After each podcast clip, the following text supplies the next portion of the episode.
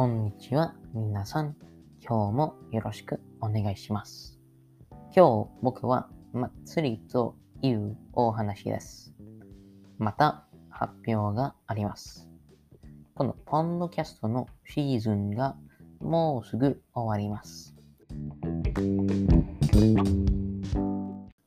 最後のエピソードは、このエピソードではないけど、来週の火曜日のエピソードです。新しいシーズンのリリース日にちがわかりません。でも、また来ます。では、このエピソードを始めます。祭りはとても人気があることです。特に日本で。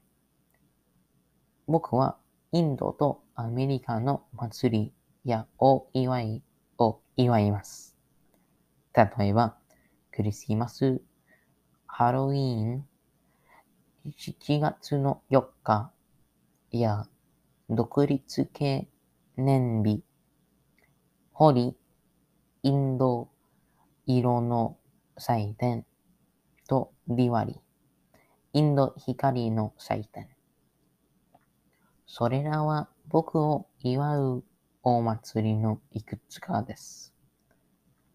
日本の有名な祭りのいくつかは、花見、七夕とほとんどの夏祭り。しかし、アメリカだけがこの祭りを認めます。たくさんの祭りがありますよ。最初に、札幌の雪祭り。この祭りはいくつかの高校生が始めました。1950年にこの高校生は氷の彫刻を作りました。そして有名な祭りになりました。この雪祭りにいろいろな氷の彫刻があります。競争もあります。1月と2月に開催します。次に、花見。ほぼ全人がこの祭りを知っています。日本の一番有名な祭りはこのです。花見の季節は3月中旬から4月まで。普通にこの祭りは同僚か家族か友達と祝います。桜庭園にピクニックをして美しい桜を見て一番平和なことですよ。また日本人は桜が人生を表していますと考えます。人生は美しいが短い桜のようにとても素晴らしいことですよ。そう、この後の祭りは神田祭り。神田祭りは5月に開催します。神田祭りは、みこしの行列。みこしは、ポーターバル神社です。このみこしは、神田から日本橋を通って、秋葉原まで、このようで行きます。7月に、七夕祭り。七夕は、星の祭り。姫君、織姫と彦星について。この恋人たちの物語はこれです。織姫は上手なお香やウィーバーと彦星は牛飼いでした。この二人は恋に落ちました。しかし、彼と彼女の仕事は悪化した。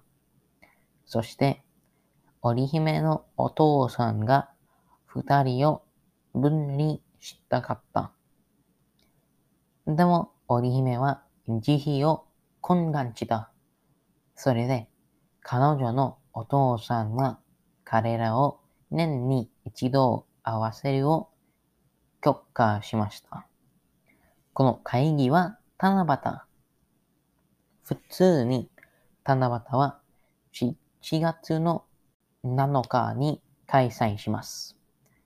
けれど、中国のカレンダーによると、8月の7日に開催します。最後の祭りは8月に開催します。最初に、こっちのよさこいなるこ祭り。この祭りによさこいなるこ踊りをします。よさこいはよさこい節の民謡が再生します。あと、なるこ表紙が使えます。そして、よさこいとなるこ表紙は、よさこい、なるこ祭りになります。とても面白い祭りですね。ついに、トロ流し。この祭りは、黄金の最後の日に開催します。黄金は、死者の祭りです。トロ流しで転倒した提灯が川が湖に残されています。日本人は人の魂は水から来たと考えます。それで、提灯で水に戻ります。この祭りは悲しいけど平和な旅立ちです。そう、ちょっと憂いでやめましたね。これら祭りに本当に行きたい。特に七夕、花見泥流しに行きたい。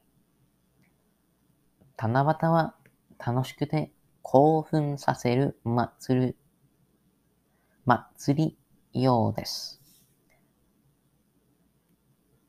七夕は楽しくて興奮させる祭りようですね。あと、花見と泥逃しは静かで落ち着いて祭りです。でも問題があります。これらの祭りは複数の異なる時間に開催されます。七夕は7月に、花見は4月に、と、との流しは8月に。どうしますか？今、僕がわかりません。そして、僕はすぐに行くことはありません。では、楽しんでくれることを願っています。今日のポッドキャストはフォーマルですけど、僕は楽しかった。また会いましょうね。